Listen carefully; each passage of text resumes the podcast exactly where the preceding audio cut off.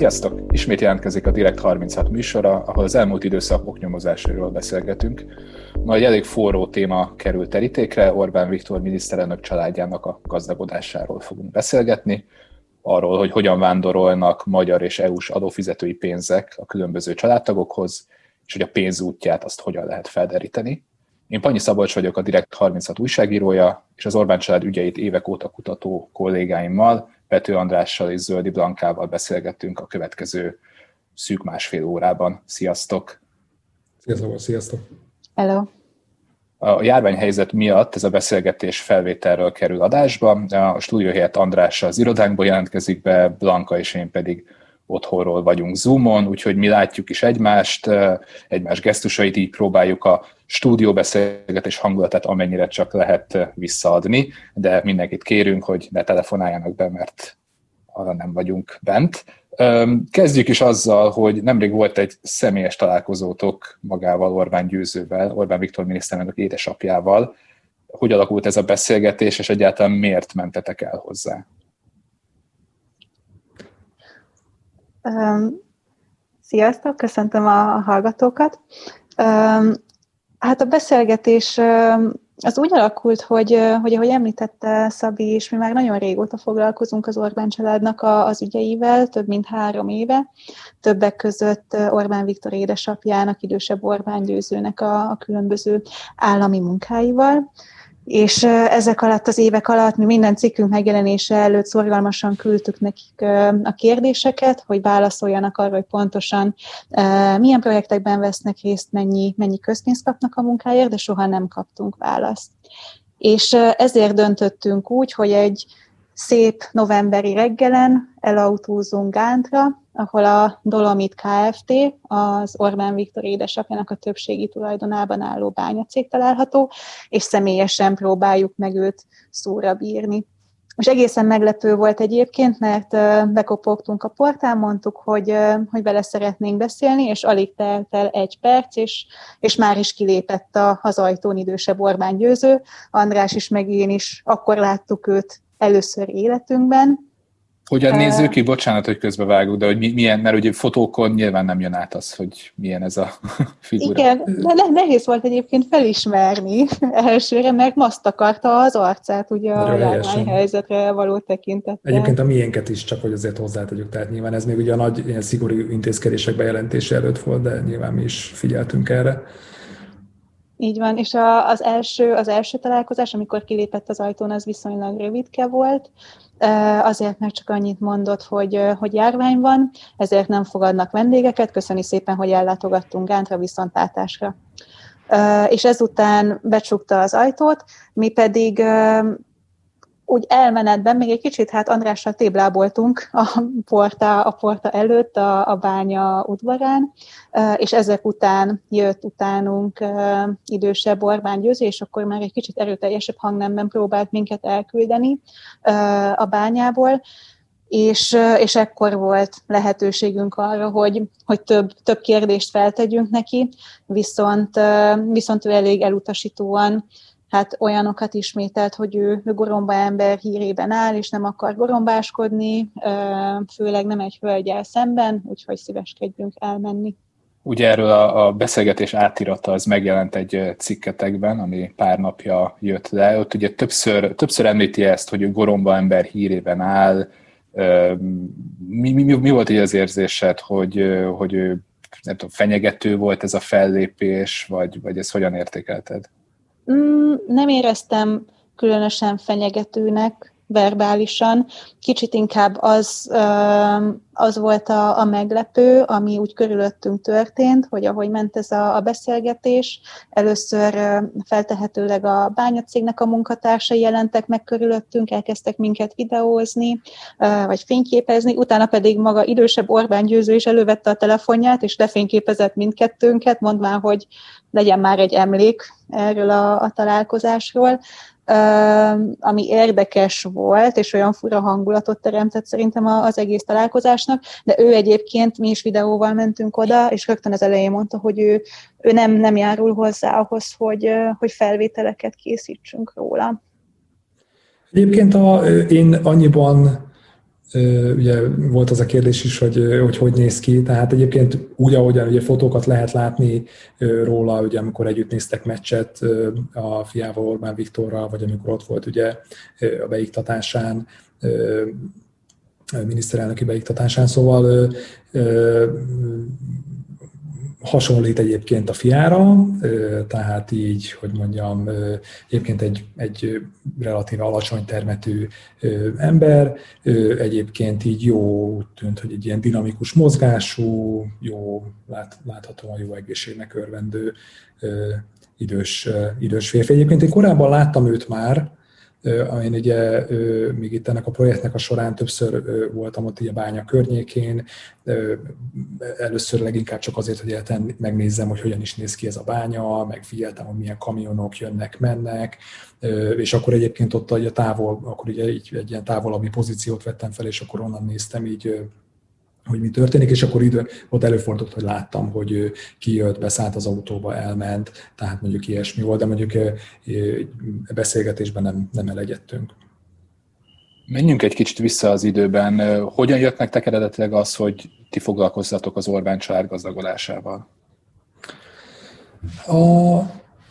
Az egész, mint egy nagyon sok ilyen tényfeltáró projekt ugye úgy indult, hogy kaptunk egy információt egy forrástól, tehát én beszélgettem egy építőiparban dolgozó forrással, akit már így korábban ismertem, és akkor az egyik beszélgetésünk alkalmával, ez már 4-5 évvel ezelőtt lehetett, és akkor így említette, hogy hogy a családnak a cégei, és hát kifejezetten mondjuk az Orbán papának a bánya cége részt vesz különböző állami beruházásokban. De aztán ugye nagyon hamar kiderült az, hogy ugye ennek igazából ilyen nyilvánosan elérhető nyoma nincsen, tehát ilyen közbeszerzési értesítőkben, meg különböző ilyen szerződéslistákban ők ott nem szerepelnek, hanem így ilyen alacsonyabb szinten így beszállítóként, vagy esetleg alvállalkozóként, vagy valami ilyesmi formában jelennek meg ezekben a beruházásokban. De ez mondjuk egyrészt ugye akkor az mutatta, hogy ezt valószínűleg nehéz lesz így feltárni. Tehát egyébként nem ugrottunk rá egy azonnal erre a témára, tehát erről beszélgettünk így a Blankával is többet.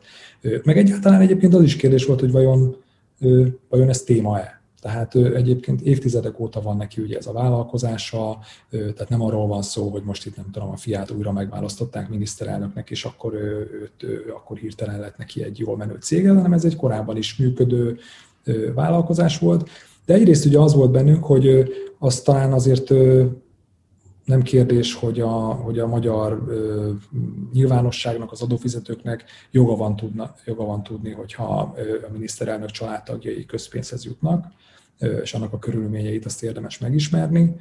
Másrészt egyébként meg ugye, főleg miután egy kicsit így belemélyedtünk így a történetbe, akkor ugye volt egy nagyon érdekes interjúja Orbán Viktornak még 2001-ben, még az első miniszterelnöksége idején, ahol ő beszélt arról, hogy hát az akkor is téma volt, akkor is voltak állami megrendelései, vagy állami céges megrendelései az apjának, és akkor ő mondta, hogy ő direkt megkérte az apját, hogy ne vegyen részt, akkor indultak nagy ilyen autópályaépítések.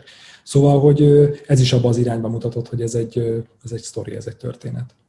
És azért azt még hadd tegyem hozzá, hogy sokáig ugye ez nem volt biztos, hogy sztori lesz, de hogy így az évek során nem felejtettük el.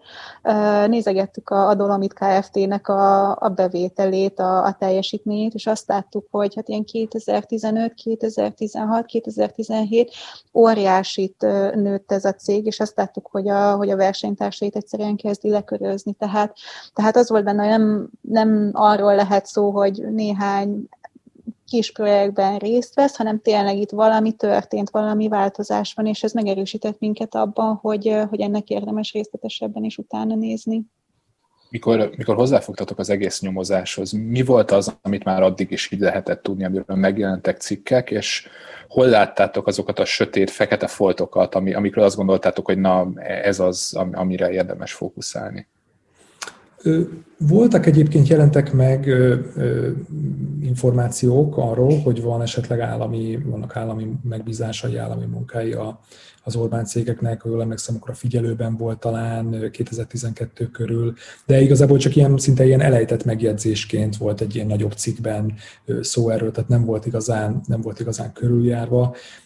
Meg aztán, ami nekünk is ugye feltűnt, én ugye gyakran járok futni a Margit-szigetre, és akkor ott ugye egy pár éve feltűntek ilyen betongyűrűk, amikor a Margit-szigeten zajlott a csatornázás, és akkor én is láttam, hogy ott ugye ki van írva, hogy Dolomit Kft., ami ugye az Orbán papának a többségi tulajdonában álló cég. Szóval, hogy és akkor emlékszem, hogy arról írtak egyébként, akkor arról jelent meg újságcikk, ugye akkor mi még egy elég elején tartottunk ugye a projektnek, tehát így ilyen apróbb információk, információmorzsák így megvoltak, de ennek mondjuk így a rendszerszerűségét, meg a mélységét azt igazán nem mutatták be mások, és akkor hát ami... Azt csináltuk, amit minden ilyen tényfeltáró projektnél igazából nagyjából hasonlóan zajlik, hogy amikor van egy információ, ami viszont körül van, mintha körül lenne véve egy fallal, tehát így el van zárva tőlünk, és így biztosak vagyunk abban, vagy alapos gyanunk van arról, hogy na, ez az információ az ott van mögött a fal mögött, de valahogy ugye meg kell találni a réseket, meg kell találni a rejtett ajtókat, vagy valahogy ki kell találni, hogy hogyan tudunk mögé menni. És akkor ugye ezért volt az, hogy ilyen több szálon indítottuk el ezt a projektet, ott voltunk a bányánál, figyeltük a kamionokat, közben adatkéréseket nyújtottunk be, aztán el is jutottunk ilyen nagyobb ilyen irattárakba, ahol tudtunk így dokumentumokat szerezni, meg közben egyébként, nem tudom, Blanka, te is hány ilyen céggel, bányacéggel, meg ilyen betonelemes céggel beszéltél, tehát ugye ment a klasszikus ilyen forrásépítés így az építőiparban.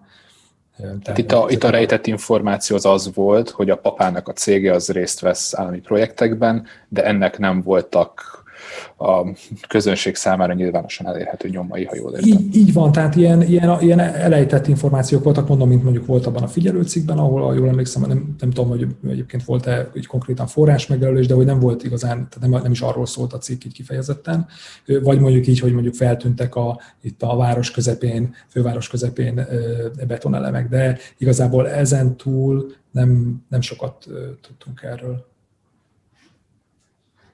András, te Simicska Lajossal is sokat foglalkoztál régebben, és hát kössük össze itt a szálakat. Mit lehet arról tudni, hogy az a Simicska Lajos, ő volt az, aki a Fidesznek, az Orbán kormánynak így a gazdasági hátországát gyakorlatilag irányította nagyon hosszú időn keresztül, és amikor itt az Orbán család elkezdett hát így saját cégeivel is részt venni állami munkálatokban, akkor nyilvánvalóan ott kellett lennie valamiféle egyességnek, interakciónak, közvetítésnek. Erről mi derült ki? Mi volt a viszony itt Simicska és az Orbán család cégei között?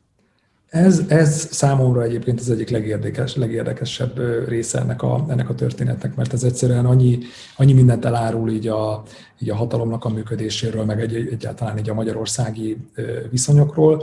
Tehát igen, ugye a Simicska Lajosról szerintem még az is fontos, hogy ő nem csak ennek a fideszes ilyen gazdasági hatalomnak az irányítója volt, hanem Orbán Viktornak a barátja.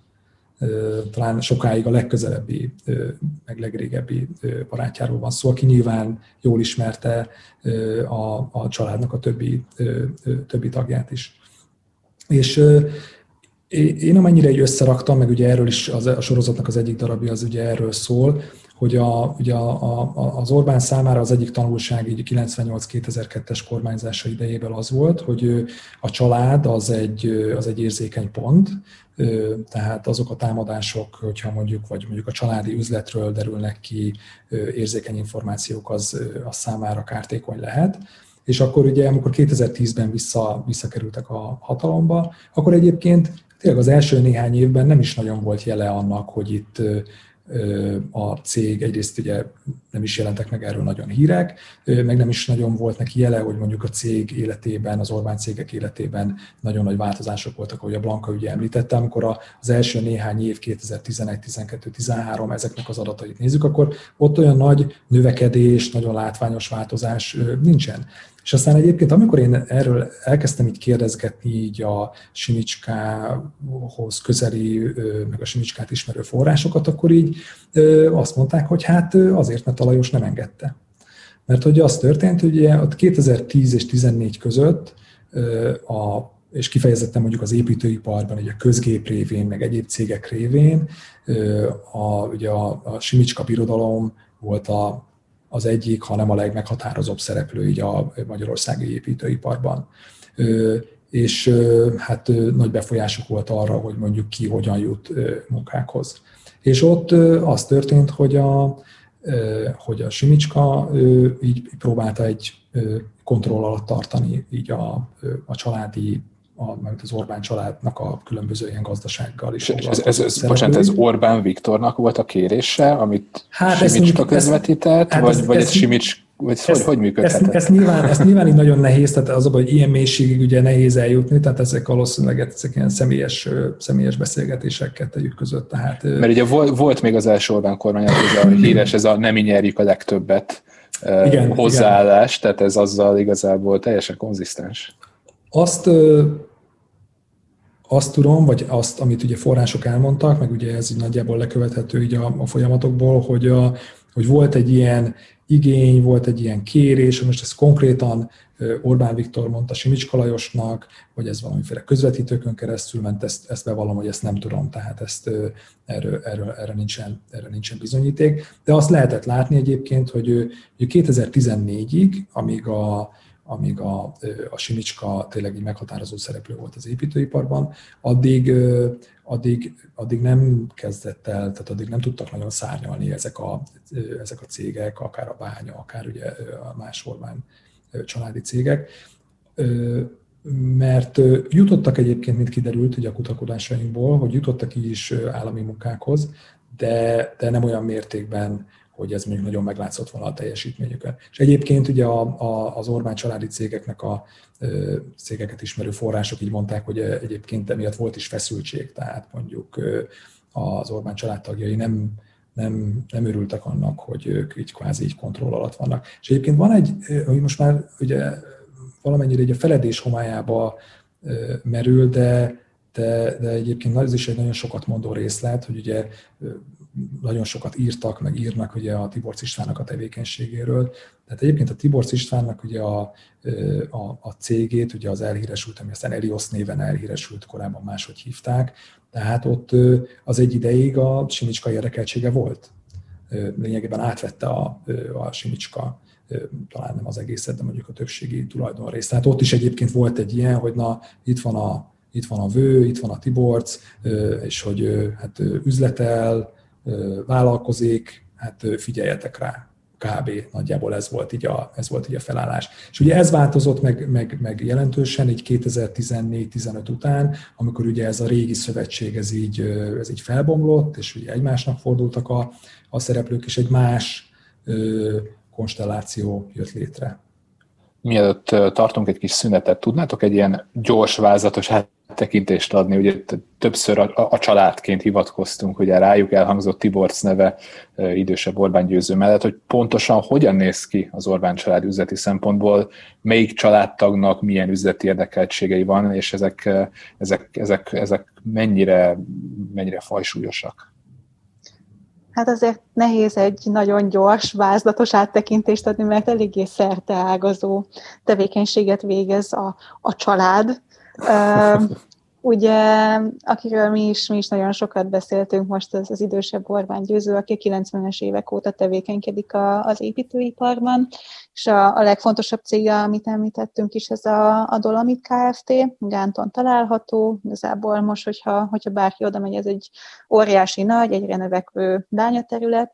Itt főként dolomit és egyéb kőbányászattal foglalkoznak, illetve különböző építőanyagokat is gyártanak, többek között betonelemeket, amelyeket később egy csomó ilyen csatornázási munkához szállították.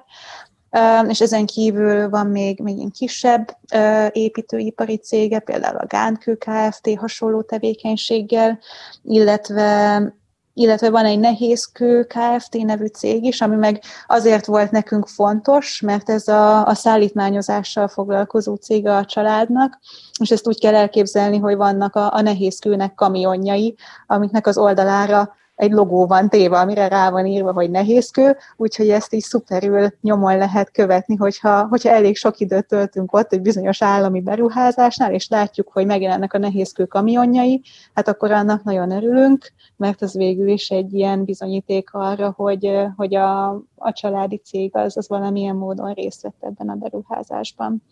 Tehát ez az építőipar.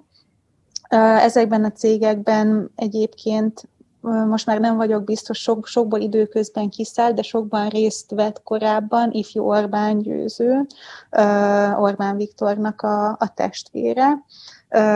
Ő a Dolomit Kft.-ben ügyvezető, azt hiszem jelenleg is talán, illetve a Nehézkőben is, ő is tisztséget viselt. És ezen kívül neki még vannak egyébként ilyen más kisebb cégei, például a Gamma Analcont nevű vállalkozás, ami műszaki eszközöket gyártó, de ez valójában egy kisebb cég. Ami érdekes ifjú Orbán Győzőnek a tevékenységével kapcsolatban az, hogy róla is írtunk többet, olyan szempontból, hogy nem személyesen ő, de nagyon közeli ismerősei részt vesznek különböző informatikai cégekben, illetve irodai eszközöket beszállító cégekben, akik szintén sok állami megbízást kapnak. Úgyhogy azt látjuk, hogy ő ott így közel van ehhez a területhez, de személyesen nem vesz részt benne. Még visszatérve egyébként az idősebb Orbán Győzőre, azt elfelejtettem volna, hogy neki ugye nem vesz részt benne. Még visszatérve egyébként az idősebb Orbán Győzőre, azt elfelejtettem volna, hogy neki ugye 2019 óta van egy ingatlanfejlesztő vállalkozása is, a PSU nevű ingatlanfejlesztő cég. Ez onnan lehet ismerős, hogy az Alcsút dobozi golfpályát ők adják bérbe Mészáros Lőrincnek. Ez egy ilyen kis érdekesség, egy melléküzlet, úgymond az építőipari érdekeltségek mellett. Illetve, ahogy említettük, hát igen, Tiborcz István a vő volt az, aki leginkább szerepelt a hírekben a kiterjedt üzleti tevékenységével. Korábban elsődlegesen az Elios miatt, amellyel egy csomó közvilágítási projektet megnyertek ugye országszerte, és amellyel kapcsolatban az Európai Unió végül súlyos szabálytalanságokat tárt fel, többek között nagyon-nagyon hasonló dolgokra jött rá az OLAF, a csalás elleni hivatal, mint amiről mi is írtunk a Direkt 36-nál kicsivel a vizsgálatot megelőzően, illetve más újságok is foglalkoztak ezekkel a projektekkel. Ezt még egy Vorák Anita kollégánk, aki most már nem dolgozik nálunk, de ugye ő is nagyon sokat így a Tiborcznak a tevékenységéről, meg ugye Blanka, nem tudom, hogy az Áront említetted el, ugye a másik testvér, a legfiatalabb testvér, Orbán Áron, ugye egyébként ő most már ezekben a családi cégekben ő már nincsen benne, ugye az említett Nehézkőnek volt ő sokáig a tulajdonosa, egyébként csak egy ilyen érdekesség, hogy a Nehézkő Kft-t az korábban egy ilyen, hát ilyen szójátékszerű neve volt, Ideális Áron BT néven futott, amikor egyébként ugye Orbán Áron volt a tulajdonos, úgyhogy... Hát de még az ő idejében átnevezték, ha jól emlékszem. Igen. Volt, és Ideális Áron, ez volt a neve. Ideális Áron BT, és aztán ebből lett ugye Nehézkő Kft., és ő neki igazából azt hiszem, hogy jelenleg ugye, így nem is tudni így hivatalosan céges érdekeltségéről vagy vállalkozásáról, ugye a Facebook oldalán ilyen fegyver kereskedőkről posztol, ilyen fegyverkereskedő cégről, tehát lehet, hogy ott van valamiféle kapcsolat. Sziasztok! Folytatódik a Direkt 36 műsora, ahol Pető Andrással és Zöldi Blankával az Orbán család üzleti ügyeiről beszélgettünk. Két olyan újságíróról van szó, akik már hosszú évek óta próbálják azt kinyomozni, hogy milyen módokon mennek EU-s vagy magyar adófizetői pénzek az Orbán családhoz. És ugye nagyon sokszor felbukkan a cikkeitekben az a kifejezés, hogy rejtett módon kerülnek ezek a pénzek hozzájuk. Ez pontosan mit jelent, hogy hogyan lehet rejtett módon részt venni egy állami projektben, megbízásban, és hogyan néz ki akkor, hogyha ez rejtett, hogyan néz ki maga az a törvényi szabályozás, mi az, amit mondjuk egy közbeszerzési értesítőből lehet látni, és mi az, ami el van rejtve? Hát nem is olyan nehéz rejtett módon részt venni ilyen állami megbízásokban, most ha így jobban belegondolunk, mert azt kell tudni, hogy alapvetően hogy néznek ilyen nagy közpénzből épülő projektek. Az állam vagy az Európai Unió ad közpénzt, kiírnak közbeszerzést, ezt a közbeszerzést megnyeri egy darab fővállalkozó, vagy több fővállalkozó együtt konzorciumban, és ezt nagyon szépen végig lehet keresni, hogyha a közbeszerzési értesítő pont hura, bekötyögjük az egyes cégeknek a nevét, vagy az egyes projekteknek a nevét, akkor ez nagyon szépen látszik, hogy kik és mennyi pénzt kaptak az adott projektekért. Ott kezd el bonyolódni egy kicsit a történet, hogy ezek a fővállalkozók általában nem önmagukban egy cégként végzik el ezeket a projekteket, hanem megbíznak különböző alvállalkozókat, akik bizonyos részmunkákon dolgoznak ezekben a projektekben. Erre is még van egyébként egy külön szabályozás, hogy egy bizonyos elvégzett munka százalék vagy érték százalék fölött ezeket az alvállalkozókat is föl kell tüntetni nyilvános adatbázisokban, hogy milyen alvállalkozókkal dolgoztak együtt a fővállalkozók. No de, az alvállalkozók is megbízhatnak további cégeket, tehát itt megyünk a beszerzési láncolaton egyre-egyre lejjebb, és az alvállalkozók is további cégekkel dolgoznak együtt, és például ez az a szint, ahol megjelennek az építkezéshez felhasznált építőanyagoknak az eladói, a beszállítói például. És ezekről a cégekről már abszolút nem érhető el semmilyen információ a különböző nyilvános adatbázisokban. Ezt nem lehet máshogy kideríteni, mint úgy, hogyha, ahogy csináltuk is, hogy elmegyünk a bányához, vagy elmegyünk az építkezésnek a helyszínére, és konkrétan megnézzük, hogy milyen kamionok érkeznek a helyszínre, illetve, hogyha meg tudunk szerezni valamilyen módon egy ilyen nagyon részletes teljes projektdokumentációt, ahol ilyen különböző nyomokat lehet találni, például a kamionoknak a szállítóleveleit, vagy a különböző beépített anyagoknak a minőségbizonyítványait, ahol esetleg szerepel annak a cégnek a neve, amely beszállította az adott építőanyagot. De ez látszik, hogy ez egy ilyen nagyon pepecselős munka, és egyáltalán nem úgy működik, hogy beírjuk a valamilyen online adatbázisba, és akkor kidobja nekünk, hogy hány száz projektben milyen cég vett részt.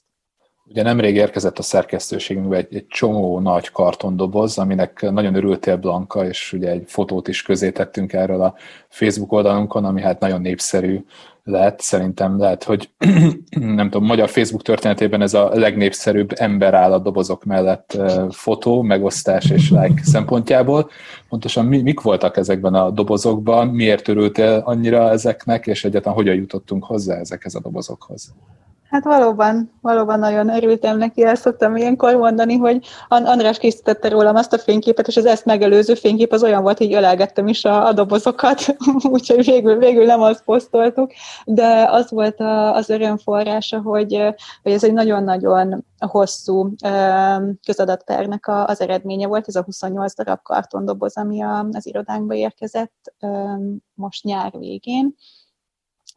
Ez úgy kezdődött, hogy amikor elkezdtünk foglalkozni ezzel a témával, akkor 2017-ben beadtunk egy sima közadatigénylést, összesen 6 darab nagy állami vasútfejlesztéssel és autóútfejlesztéssel kapcsolatban.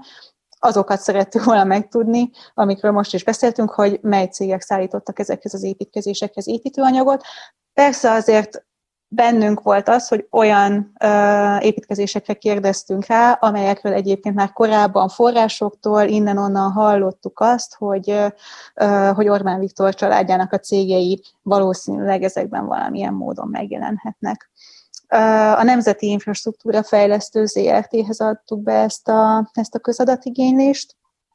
Ez az az állami cég, ami egyébként felelős az ilyenfajta állami projekteknek kivitelezéséért. Ők nagyon gyorsan elutasították ezt az adatigénylésünket, úgyhogy mi közérdekű adattert indítottunk a Társaság a Szabadságjogokért szervezetnek a segítségével. És ez a közadatper ment nagyon-nagyon sokáig, egyébként kívülről, meg gyakran belülről nézve is nagyon unalmasan, tehát ezt úgy kell elképzelni, hogy beadunk egy ilyen iratot a bíróságra egyáltalán, hogy mi el akarjuk indítani a percet, utána hónapokat várunk, és akkor néha érkezik, hogy akkor most kitűztek egy tárgyalást, ilyen dokumentumot kell beadni, olyan dokumentumot kell beadni, és 17. decemberében volt az első ilyen kisebb győzelem, amikor első fokon kimondta a bíróság, hogy ki kell adni a NIF Zrt-nek mind az alvállalkozóknak a listáját, mind a beszállítóknak a listáját. Hadd kérdezzek közbe, tehát ugye ez a per arról szól, hogy közpénzeket költ el az állam, ezért a újságírók, meg a mi olvasóink, de nekünk jogunk van tudni, hogy kik kapják ezt a pénzt, és hogyan költik el. És akkor ezt mire hivatkozva utasította vissza ez az infrastruktúra fejlesztő? A NIF arra hivatkozva utasította vissza, hogy ezek az adatok egyrészt nem állnak a rendelkezésére, másrészt nem is tartja közérdekű adatoknak őket, tehát hogy volt egy ilyen nagyon-nagyon hosszú jogi érvelés ezzel kapcsolatban, és egyébként ezt meg kell hagyni, hogy valószínűleg maga a bíróság számára is ez egy ilyen, szokatlan szituáció volt, mert ilyen részletességű adatigényléssel valószínűleg ritkán találkoznak. Másrésztről pedig maga az információszabadságról szóló törvény, illetve a közbeszerzési törvény is azért nem teljesen pontosan fogalmaz. Tehát a mi olvasatunk szerint ugye az információszabadságról szóló törvény az elég pontosan kimondja azt, hogy közpénzből kivitelezett projektekről ugye információt kell szolgáltatni, kifejezetten még jobban, hogyha EU-s pénz is benne van a dologban, itt pedig nagyon sok projekt esetében EU-s pénz került felhasználásra.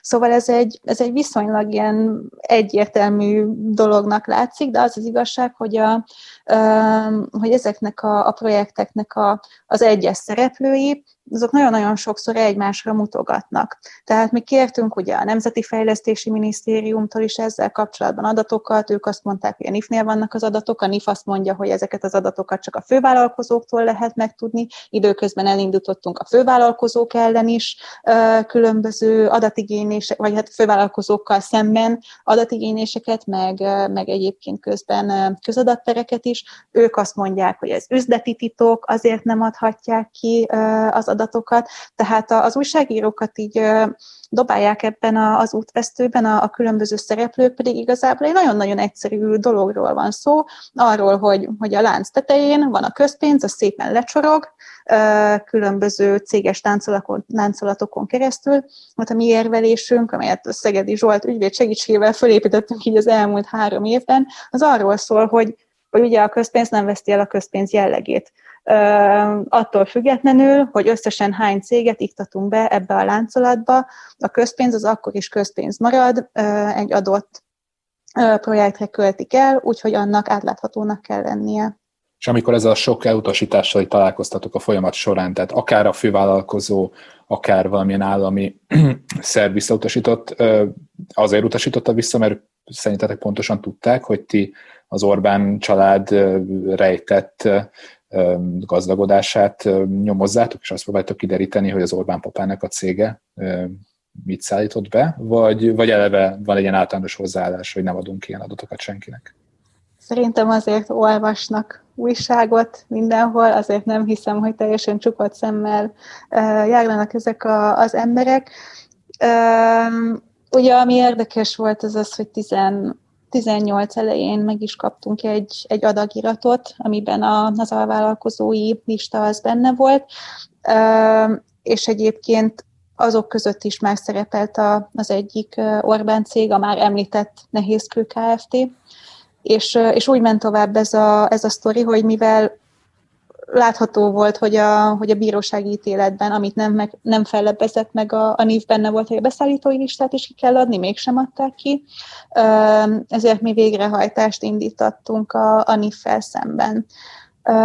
És ez nagyon-nagyon sokáig húzódott, és pont 2019-ben volt egy ilyen epizód, amikor konkrétan egy végrehajtóval elmentünk a NIF-nek a székhelyére, hogy megbeszéljük, hogy mik azok az adatok, amelyek még hiányoznak, és ott ültünk egy teremben, én a jogászunkkal, a NIF-hoz különböző kollégákkal, és egy órán keresztül, nem tudom, ilyen jogászkodás ment, hogy úgy mondjam, amikor arról beszéltünk, hogy pontosan milyen dokumentumok hiányoznak. Először úgy csinálták, mint hogyha nem értenék, mondták, hogy ők már kiadtak mindent, aztán amikor már úgy lezárult a hivatalos része ennek az eljárási cselekménynek, amit így neveznek, akkor utána mondták az ottani kollégák, hogy hát egyébként nagyon értik, vagy mi mit keresünk.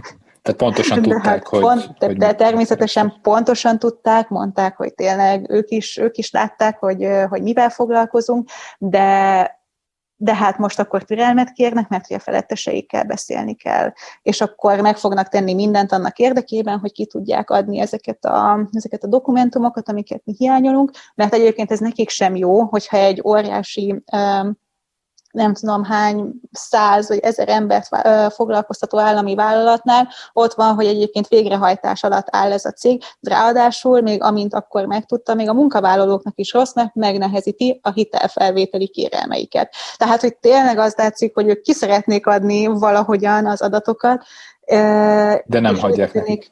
És úgy tűnik, hogy mostanra jutottunk el, tehát ugye egy év eltelt megint, amikor most nyár végén hívtak, hogy akkor hoznának dobozokat.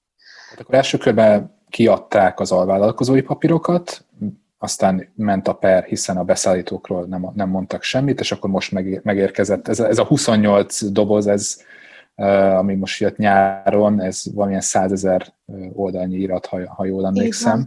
Így van, és látszik egyébként ez jó szándék, nem tudom pontosan, hogy mi vezérli a NIF-et, de hogy szeretné teljesíteni az adatigénylés, viszont most az történt, hogy hát rengeteg úgymond számunkra használhatatlan iratot kaptunk meg, tehát teljesen irreleváns dokumentumokat, a projekteknek ilyen nagyon-nagyon részletes dokumentációját, de sajnos azt kell mondanunk, hogy azokra a kérdésekre, hogy pontosan mennyi építőanyagot, pontosan mennyi pénzért szállítottak be az egyes cégek, ez továbbra sem szerepel ezekben az iratokban, úgyhogy tovább folytatjuk ezt a hosszú kálváriát. Igen, meg egyébként ugye az, hogy hogy hát egyrészt persze nem látunk bele, hogy mi történik ott a NIF-nél. Nyilván egyébként örülünk annak, hogy egyáltalán ugye ezek a dobozok ide megérkeztek. Azért ugye 2020-ban az, hogy mondjuk kinyomtatott ilyen PDF fájlokat kapunk, az mondjuk azért hát ez nem egy korszerű adatkezelés, és hát nyilvánvalóan nem arról volt szó, hogy tehát ezek meg vannak digitalizálva is ott nyilván. Szóval ezt biztosan oda lehetett volna adni kicsit ilyen barátságosabb formában is, vagy formátumban is, tehát kezelhető formátumban is. Másrészt meg azért ugye azután, hogy ugye a Blanka is, meg én is ugye bejutottunk különböző más projekteknek, ilyen csatornázási projekteknek az archívumába, irattárába, tehát azt tudjuk, hogy már csak abból a tapasztalatból is, hogy ennél, ha már tényleg odaadnak mindent, akkor ennél sokkal-sokkal többet kellett volna kapnunk. Tehát amikor teljes irodánkat megtöltötte volna, tényleg vagy még többet. Vagy még többet is, tehát amikor mondjuk én az érdi csatornázásnak a dokumentációját néztem, akkor elvittek egy konténerhez, és az tele volt több sornyi doboz, teljesen a plafonig álltak, és hát az nem 28 doboz volt, hanem sokkal-sokkal több. És az csak egy csatornázás volt, tehát nem egy fél országot átszelő autópályának a dokumentációja. És akkor mi az, ami mégis kiderült ezekből a dobozokból, amiben ugye a beszállítói papírok vannak? Mit tudtatok kideríteni Orbán Győzőnek az üzleteiről? Így van, azért, ahogy említettem, az ilyenfajta projekt dokumentációban azért lehet találni nyomokat, meg bizonyítékokat, kifejezetten arra, hogy melyek voltak azok a projektek, amelyekben egyáltalán részt vett, amelyekhez köze volt. Most így felsorolás szinten egyébként volt egy olyan projekt, amivel már korábban foglalkoztunk, ez a dél-balatoni vasútfelújítás, amelyet említettem, hogy ott már alvállalkozóként megjelent a Nehézkő. Ezekben a dokumentumokban nagyon tisztán látszik, hogy nem csak a Nehézkő, hanem konkrétan a Dolomit Kft. Szállított építőanyagot ehhez a vasútfelújításhoz. Ezen kívül hát az első sztori, amit meg is írtunk, az érdekes volt, mert azt vettük észre, hogy az M4-es autópálya építésében is részt vett az Orbán családnak a cége, a Dolomit Kft. És az M4-es az ugye ez egy ilyen hírhet autópályaépítés volt, amit még maga a kormány is kritizált, hogy mi kerülhet, már nem emlékszem pontosan mennyi volt, 4 milliárd forintba kilométerenként egy autópályán az Alföldön, ezt talán Lázár János mondta annak idején.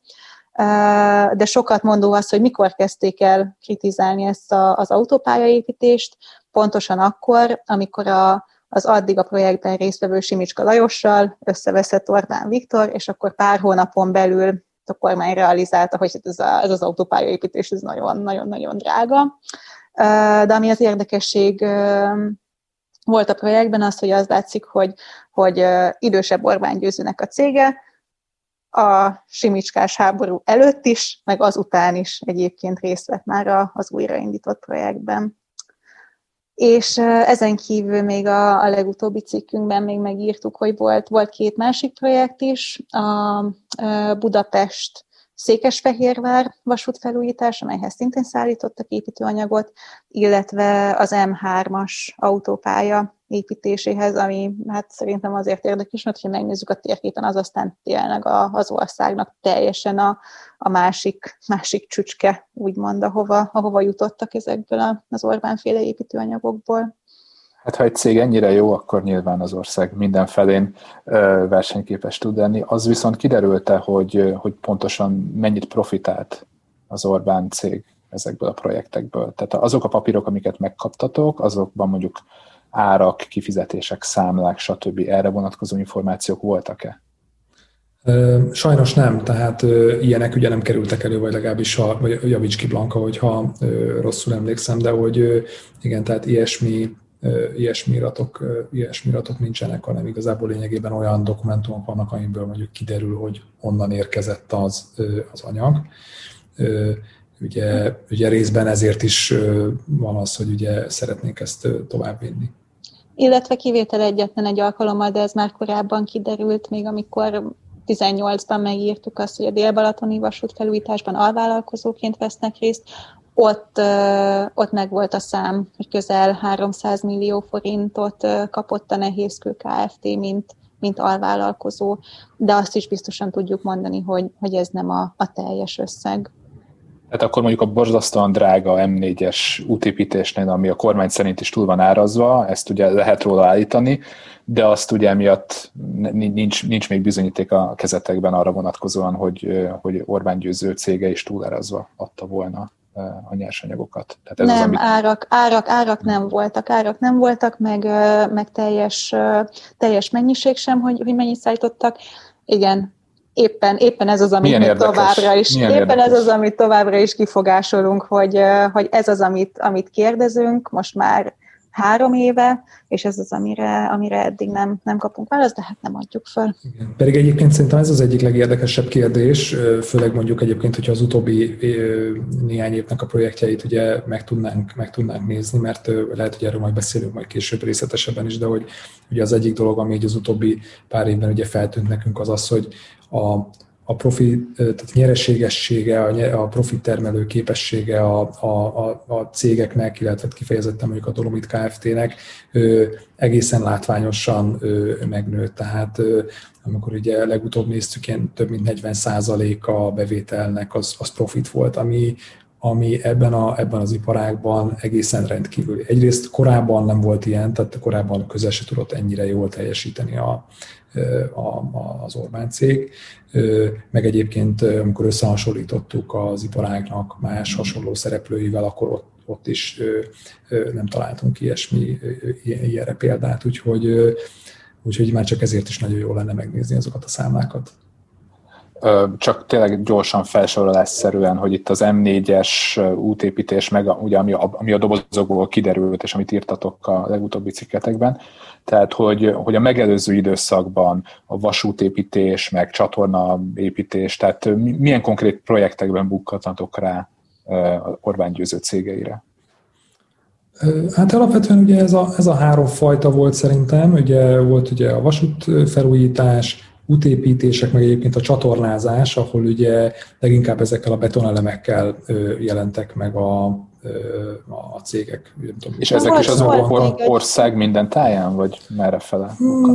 Elég sokfelé, igen. Volt még egy kisebb projekt egyébként, a Vértesi erőműhöz is szállítottak, hát úgynevezett rekultivációs keveréket, ott ugye az történt, hogy a Vértesi erőmű környékén a talaj az, tehát a talajt újra termőképessé kellett tenni, és erre volt egy nagy beruházás, és ott a Dolomit Kft.-től, vagy hát Dolomit Kft.-től származó anyagokat használtak föl. De igen, egyébként az ország minden táján láttuk az Orbán cégeknek a részvételén. És így a nyomozás során, amikor mondjuk piaci szereplőkkel beszélgettek, olyanokkal, akik benne vannak ebben az iparágban, és versenyezniük kell idősebb Orbán Győző cégével, akkor ők ezt hogyan élik meg, hogy hát itt van egy ilyen rendkívül sikeres cég, ami annyi profitot visz haza, amiről ők nem is álmodhatnának, olyan borzasztó hatékonyan működik. Mi az, amit így hallottatok? Hát ilyen, nem tudom, Én nekem kicsit ez a beletörődés, meg hát így működnek a dolgok, meg egyébként érdekes, amikor Blanka, amikor ugye ott voltunk a dél-balatoni, ugye ott a vasútvonalon, és akkor ugye kérdeztük munkásokat, akkor ugye ott tehát egészen ezen a konkrét szinten, amikor azokkal a munkásokkal beszélgetünk, akik ott dolgoznak ott a vasúti sínek mellett, és akkor ugye úgy emlegetik, hogy hát a Győző bácsi. Szóval látszik, hogy ő egy ilyen bejáratott szereplője ennek az iparágnak. Nekem ők olyan találkoztak személyesen, és Győző bácsival, vagy miért bácsizták? Nem hiszem, csak már egyszerűen gondolom egy ennyire egy tényező. Nekem volt egy kedvenc idézetem egyébként, ezt András szerintem neked a te egyik forrásod mondta, amikor kérdezted, hogy hát hogy lehet az, hogy annyira érzékenyek a megrendelők az árra, hogy lehet, hogy mégiscsak olyan termékeket választanak, amik túl vannak árazva. És erre emlékszel, hogy azt mondta valaki, hogy hát biztos dörgölőzni akartak. Tényleg, igen, ez még az első cikknél volt. Igen, mert ezt ugye nehéz ugye ezt is kiszámolni, meg így összehasonlítani, főleg így, hogy ugye nem igazán ismerjük azt, hogy milyen árakkal dolgoznak, de hogy ilyen piaci szereplőktől származó információk szerint ugye egyébként azt is elmondtuk, meg leírtuk többször a cikkekben, hogy egyébként a termékeknek a minőségével általában nincsen gond, tehát jó, a kő is jó, a betonelemek is jók, viszont azt is el szokták mondani, hogy azért drágábbak ezek a termékek, mint a piac más szereplőitől be lehet szerezni. És igen, tehát erre mondta azt mondjuk egy ilyen kicsit ilyen dörzsöltebb építőipari forrás, hogy hát ebben az iparágban egyébként annyira árérzékeny mindenki, és mindenki próbálja leszorítani az árakat, és minél olcsóbb termékeket beszerezni, és akkor ezért nagyon kirívó az, amikor mégis a drágább, és egyébként lehet, hogy jó minőségű, de mégiscsak jelentősen drágább szereplőhöz fordulnak, és igen, akkor erre volt egy ilyen idézet, hogy szerettek volna dörgölözni a hatalomhoz egy kicsit. Azért jól látni, hogy a prémium termékeknek is megvan még a piaca a magyar építőiparban, és hogy ezek jó, stabil kövekből épült utak, csatornák, stb. Sziasztok! Folytatjuk a beszélgetést. Zöldi Blanka és Pető András a vendég itt a Direkt 36 műsorában, ahol az elmúlt időszak oknyomozó cikkeiről beszélgetünk. Blanka és András nagyon sokat foglalkozott az Orbán család különféle üzleti ügyeivel, és azzal, hogy a közpénzek azok hogyan vándorolnak rejtett módokon a családtagokhoz, és hát nagyon érdekes, hogy Orbán Viktor manapság, hogyha arról kérdezik, hogy az édesapja mondjuk beszállító volt valamelyik projektben, ugye legutóbb éppen az egyik kormányinfón Gulyás Gergelyt reagáltatták Orbán Győzőre, és a Momentumnak volt egy javaslata, hogy zárják ki a politikusok hozzátartozóit a közbeszerzésekből, és engem meg is lepett, hogy Orbán Győző nevét kimondták ezen a sajtótájékoztatón, ugye ez a ti cikketek alapján merült fel egyáltalán az egész téma. De hogy maga Orbán Viktor, ha őt kérdezik, ő mindig azt mondja, hogy üzletügyekkel nem foglalkozom, és ugye ha Havasi Bertalant megkeresitek, az ő szóvivőjét, akkor ugyanezt a választ kapjátok. Viszont Orbán Viktor korábban azért mondott, de korábban kicsit bővebben reagált az olyan kérdésekre, hogy mégis hogyan lehetséges az, hogy az ő rokonai azok állami pénzekből gazdagodnak, de pontosan miket mondott ő korábban?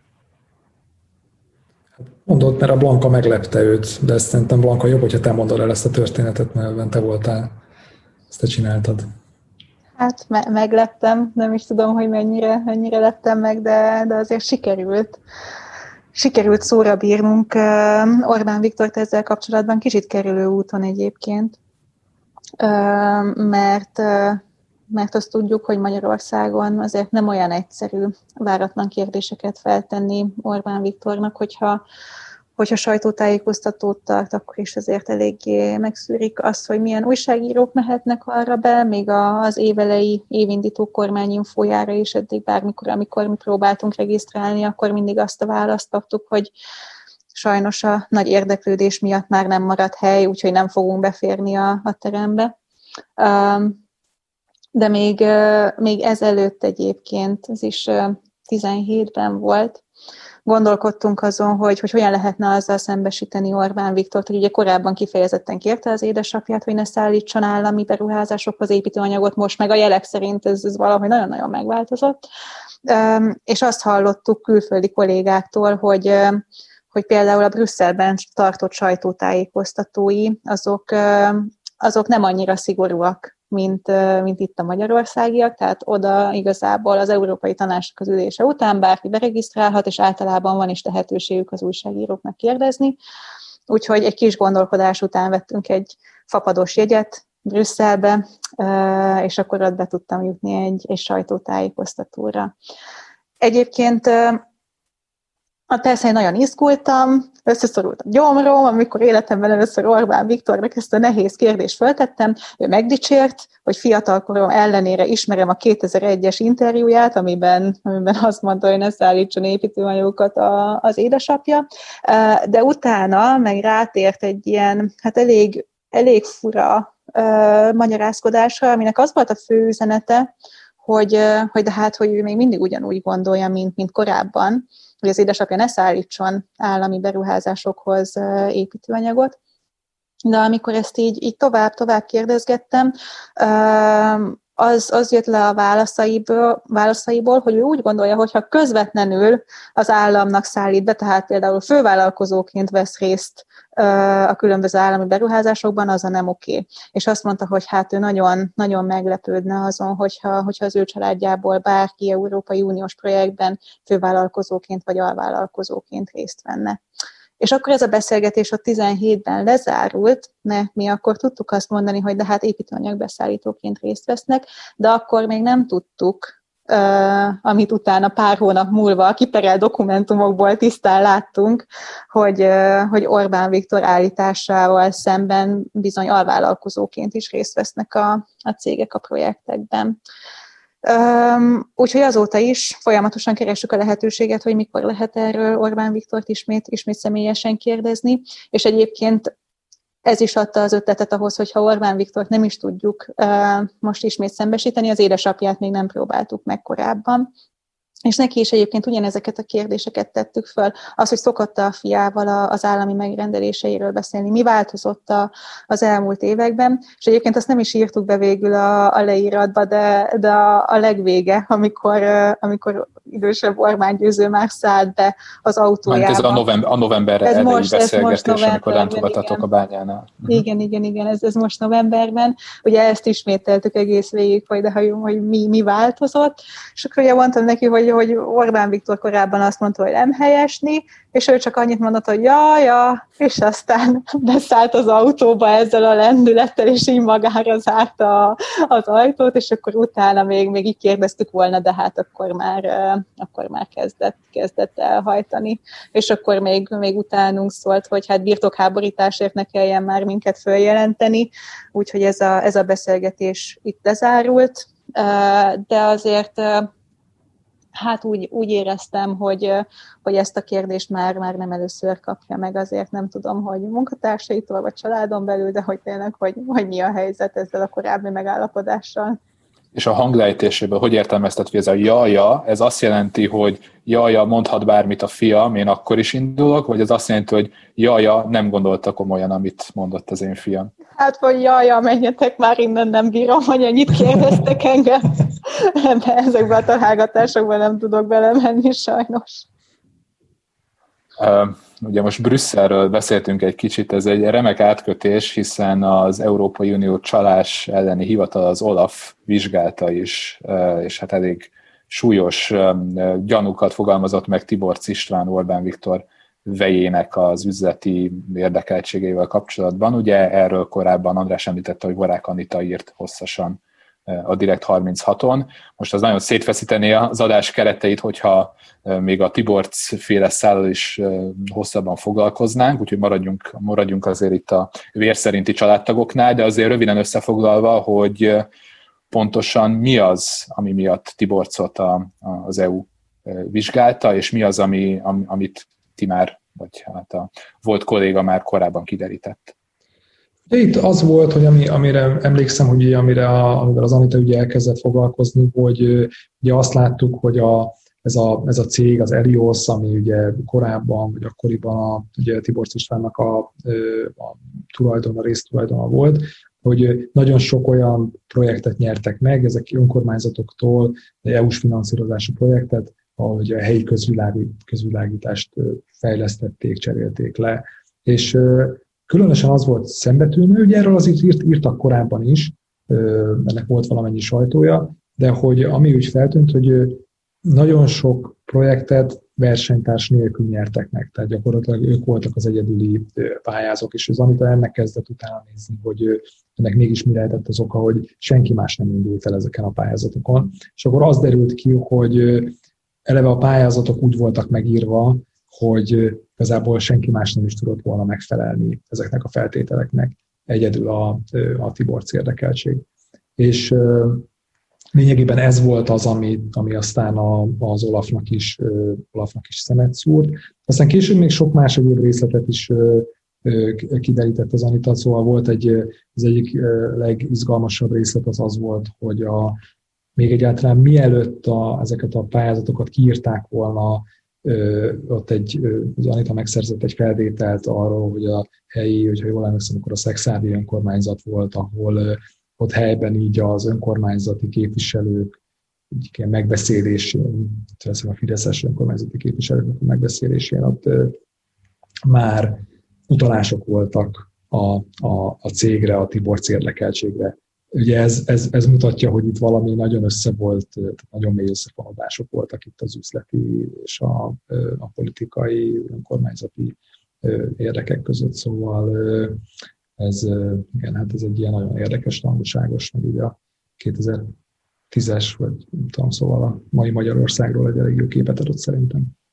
Ugye itt ezek alapvetően, ha jól emlékszem, EU-s finanszírozású projektek voltak. De EU-s pénzek azok valahogy jutottak a másik, az ifjabb Orbán Győzőhöz is, vele is foglalkoztatok. Jól emlékszem, ott is EU-s pályázatokat nyert az ő cége, és ha jól emlékszem a cikkekre, akkor akkor még a miniszterelnökség vagy miniszterelnöki hivatal volt az, aki ezeket a pályázatokat kezelte Magyarországon. Igen, ez egyébként azt mondjuk azt hozzá lehet tenni, hogy ez egy jóval transzparensebben lezajlott folyamat volt, tehát itt az a cég kapott EU-s támogatást, amelyiket a Blanka, mert ugye már említette, van egy ilyen műszeripari cég, ez a Gamma Analcont nevű cég, amelynek az egyik tulajdonosa, egyébként kisebbségi tulajdonosa az ifjabb Orbán Győző, és akkor ugye ez kapott több alkalommal jelentősebb, tehát ilyen több 10 millió, vagy talán 100 milliós EU-s támogatást is különböző fejlesztésekre. Ugye ez azért volt talán így különösen érdekes, hogy ez mondjuk abban az időszakban történt, amikor így az Orbánék, már mint az Orbán Viktor a miniszterelnök és a kormány, ugye talán így amikor igazán keményen elkezdték tolni ugye ezt az EU ellenes retorikát, állítsuk meg Brüsszelt, stb. És hát mondjuk ehhez képest minimum így ironikus, de hát érdekes volt az, hogy közben pedig a testvérenek a cége az EU-s forrásokhoz jut. És igen, tehát ugye az EU-s pénzeknek az elosztása az egyébként így kormányzati szinten történt, szóval. De ezzel nem ezt akartam mondani egyébként, vagy nem hiszem, hogy a cikkben is ezt akartuk állítani, hogy kifejezetten Orbán Viktor utalta át azt a pénzt a testvérének, csak egyszerűen ugye ezeket a szikártényeket rögzítettük. Ugye azt említetted, hogy ez egy relatíve transzparens módja volt annak, hogy közpénzből gazdagodott ifjabb Orbán Győző, de ugye ti foglalkoztatok a kevésbé transzparens dolgokkal is, amikor gyakorlatilag nem is maga a család, hanem ebben az esetben ifjabb Orbán Győzőnek mindenféle ismerősei lesznek hirtelen nagyon, nagyon sikeresek. Hogyan lehet például az ilyen közvetett szálakat felfejteni, és mennyire lehet ezt bizonyítani, hogy itt az Orbán családhoz, Orbán Viktor testvéréhez való közelség tesz hirtelen sikeressé embereket, vállalkozókat? Igen, ugye ez egy nagyon nehéz ügy minden esetben, mert ugye nem, egyrészt semmiképpen sem törvénytelen, de még ugye nagyon sok esetben mondom, hogy erkölcsi akályok sem feltétlenül kell, hogy felmerüljenek azért, mert hogy valakinek az ismerőse és üzletei vannak, és nem gondolom azt sem, hogy csak azért, mert valaki ismeri ifjabb Orbán Győzőt, akkor ő neki teljesen el kell zárnia magát mindenféle üzlettől, vagy állami üzlettől. De amikor az látszik, hogy mondjuk ez a kapcsolat szorosabb, meg főleg amikor az látszik, hogy ez a kapcsolat kezd egyfajta ilyen gazdasági, üzleti formát ölteni, akkor azért már talán logikus így meg legitim dolog feltenni kérdéseket.